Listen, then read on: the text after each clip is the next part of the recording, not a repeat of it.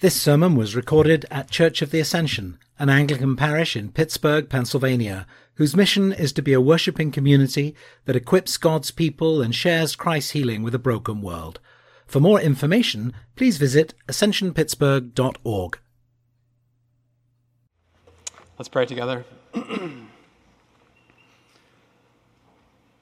Loving Father, we pray for ourselves the same thing that we sang over our children. Would you send out your light and your truth that they may lead us?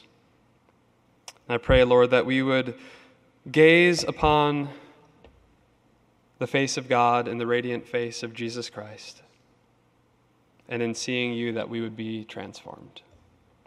We pray these things in Jesus' name. Amen. You may be seated.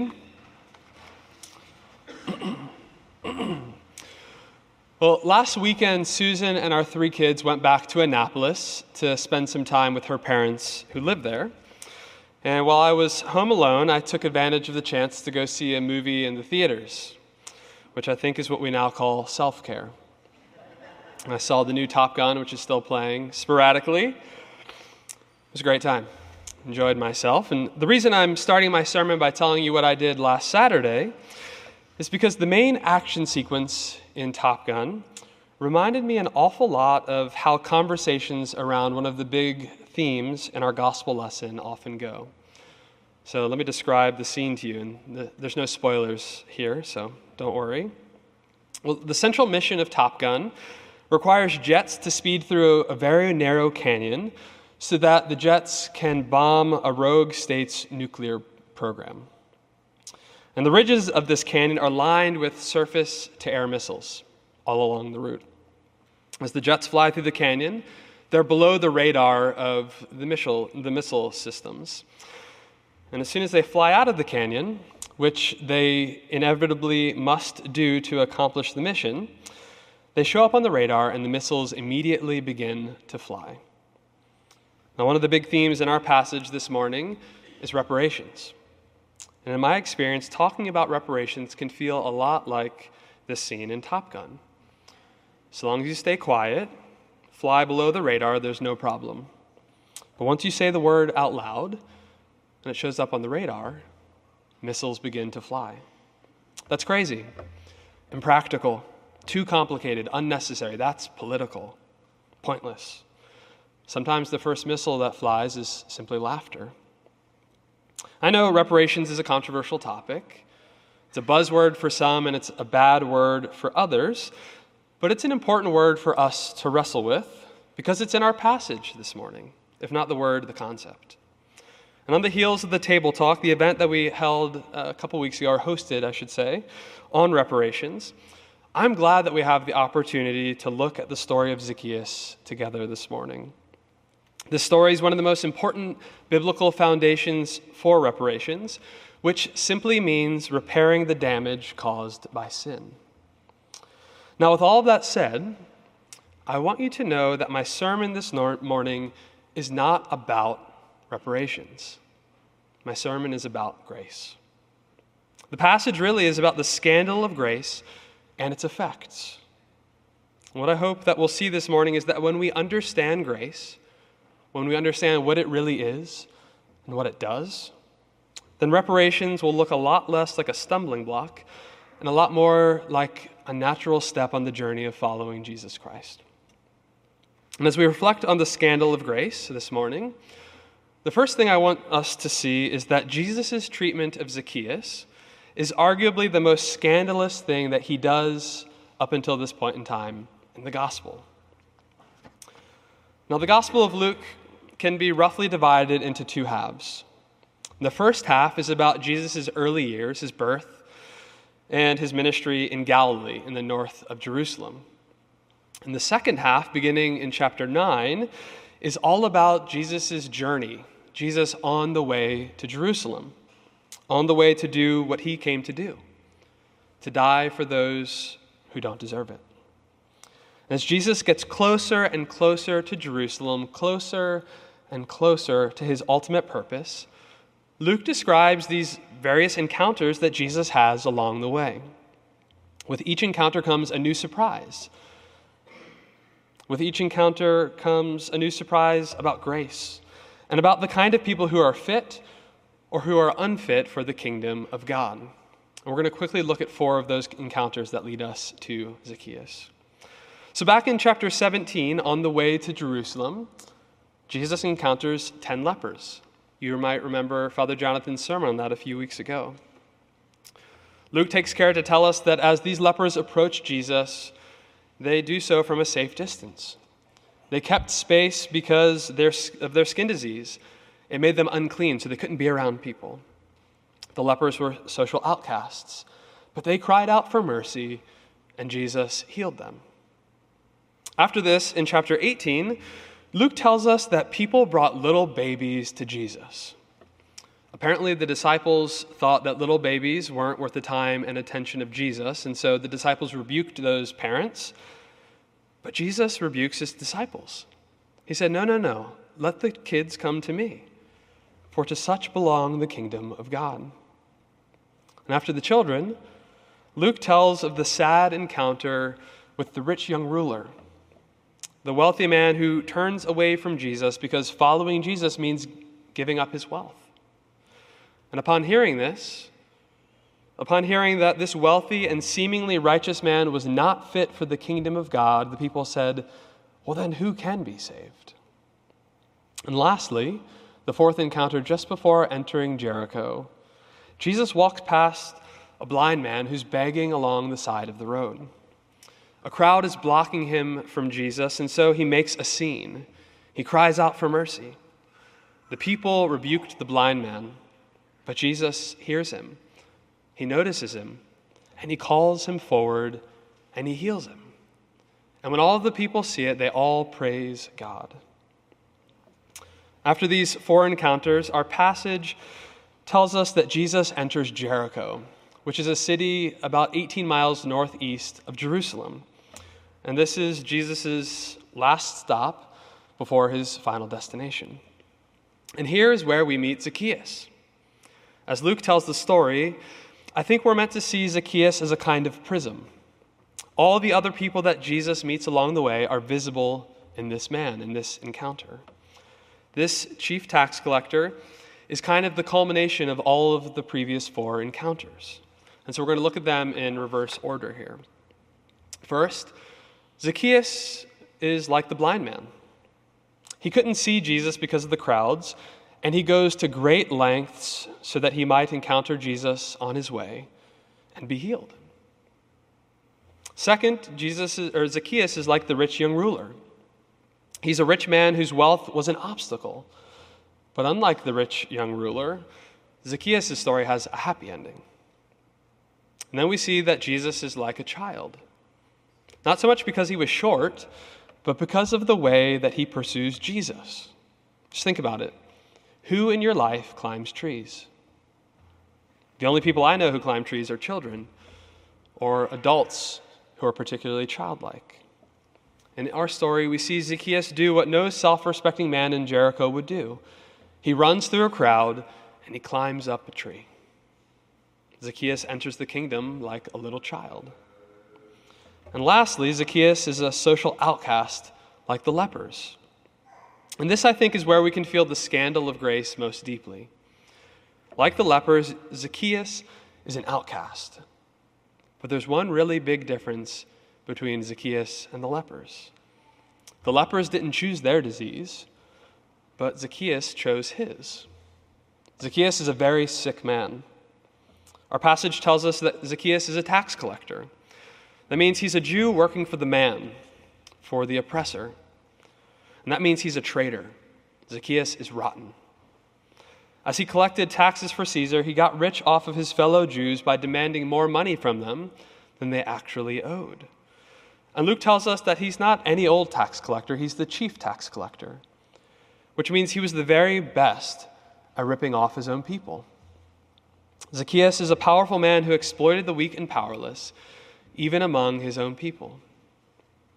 It's hard to imagine doing this kind of work. Makes you wonder if Zacchaeus just lived with the stink of his own sin long enough that he eventually just got used to it. Well, one thing is for certain, the people never did. Everybody hated Zacchaeus. Everyone who knew him hated him. And you can tell that they hated him based on their reaction to this encounter with Jesus. In verse 5, when Jesus comes to Zacchaeus' tree, he looks up and he said, "Zacchaeus, hurry and come down, for I must stay at your house today." Jesus invites himself over for dinner. And this is an undeniable sign of fellowship, even of friendship. Jesus is doing what always got him in trouble. He's hanging out with sinners. Except this time, it's a little bit different. Some sinners are more acceptable than others, aren't they? Normally, when Jesus hangs with sinners and eats with them, it's just the religious leaders who grumble. But listen closely. Who do we hear grumbling in our passage? Everyone. In verse 7, all who saw it began to grumble. Why? Everyone grumbled because everyone hated Zacchaeus. And for the crowds, this was just too much. Children being fit for the kingdom of God? Okay, that maybe makes sense. Lepers? Okay, Jesus, if you say so. But Zacchaeus? Not Zacchaeus. This guy was just one step too far. One step too far for Jesus' grace. I wonder if you've ever felt that way. I suspect we all have our own limits for God's grace, if we're honest with ourselves. We have our limits for who is and who just absolutely is not worthy of Jesus' time and attention. In my experience, our own limits usually correspond with people that we hate. Maybe it's an abusive spiritual leader or an evil politician. Maybe it's someone from another political party or another denomination or another tribe. We all have our own lines. And the people in Jericho certainly did. And for them, their line was Zacchaeus. And this is the scandal of grace. Jesus finds that line and he walks right over it on his way to Jerusalem. On his way to the cross where he would pour out his grace on the whole wide and undeserving world. Now, ironically, Zacchaeus' name literally means righteous one. And this chief tax collector was anything and everything but righteous. And yet, Jesus says this man, this unrighteous man, is fit for the kingdom. And Zacchaeus receives grace. Why him? Why him of all people? Well, I think it's because he knows that he needs it. He knows that he's lost. Zacchaeus is exactly the kind of person that Jesus came to seek and to save. I wonder if you can relate to that. Well, in this very bad man, we are confronted with the scandal of grace, the scandal of Jesus Christ. And what I want to do now is look at what Zacchaeus has to show us about what grace does. I want to look at the effects of grace. And our passage shows us that grace can have one of two effects. We've already seen one. Grace either makes us grumble or it makes us joyful. Grace is divisive. It's polarizing. Grace will either make you angry and bitter or grace will change your life. And grace changes Zacchaeus. It transforms him from being an absolute scoundrel to a man who seeks to repair the damage that his greed and selfishness have caused for years. And it happens quite fast, so I don't want us to miss how grace unfolds in this story.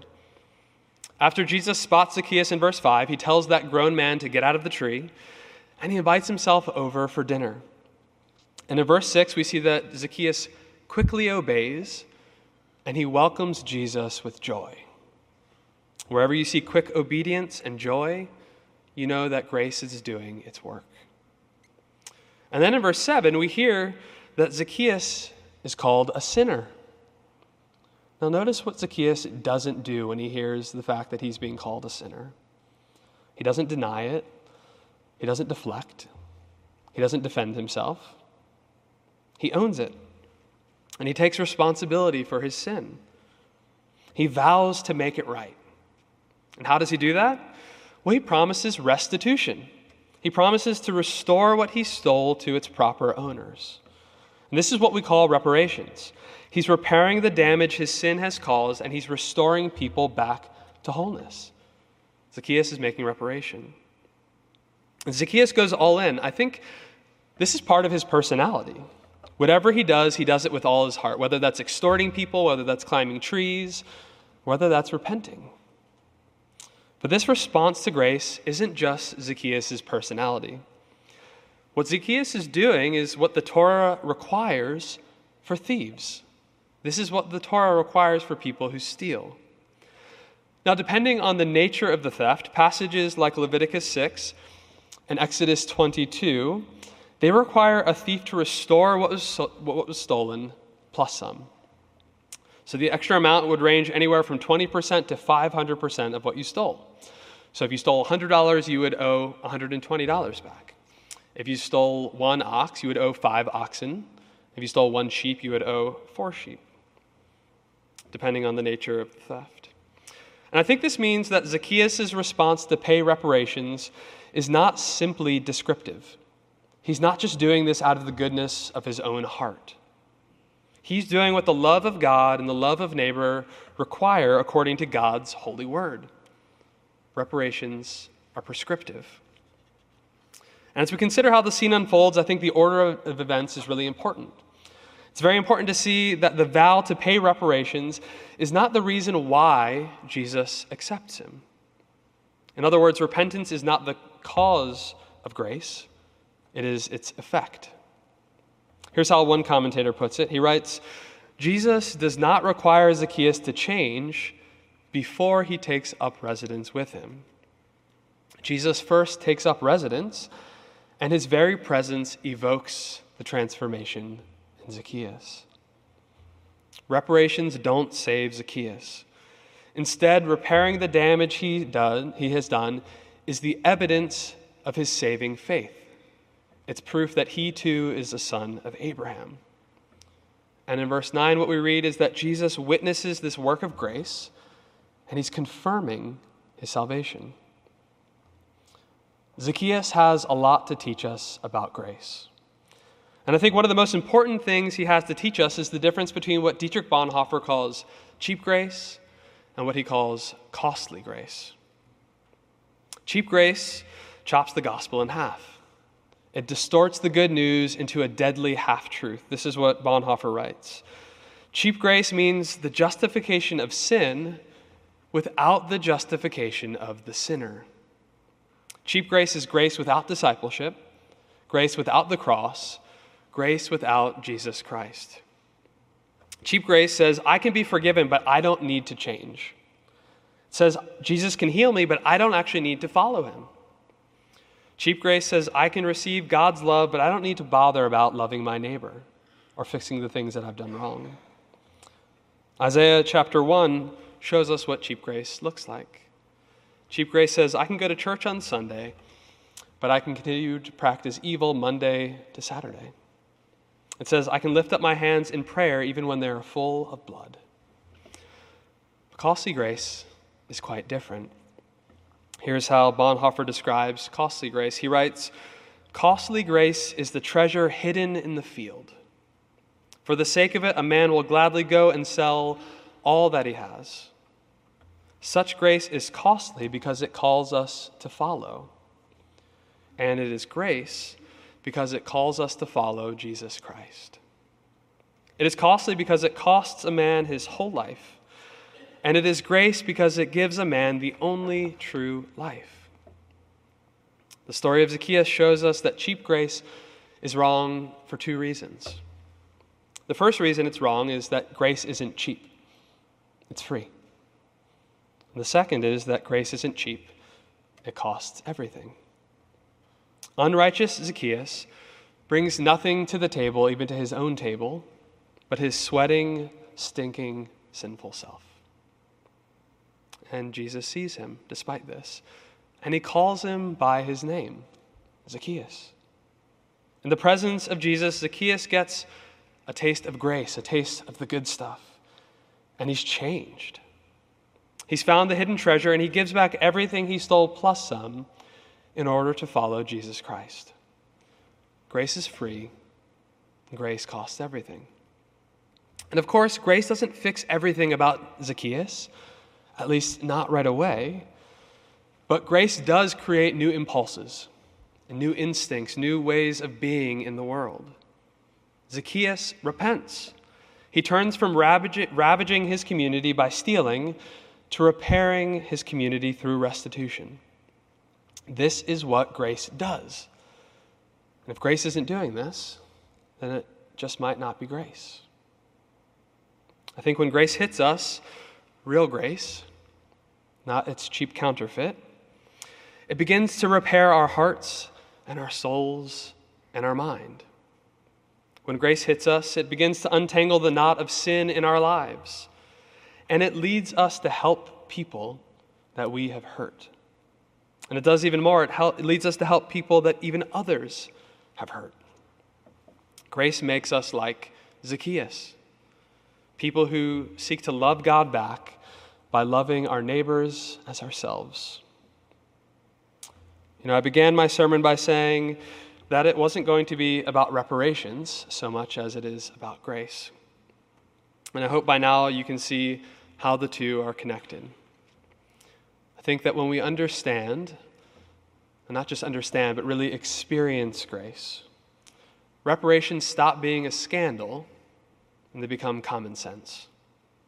Grace transforms reparations from being a bad word to being a beautiful word. Because repairing the wounds of sin is not just where Jesus leads us, it's where Jesus always is. Amen.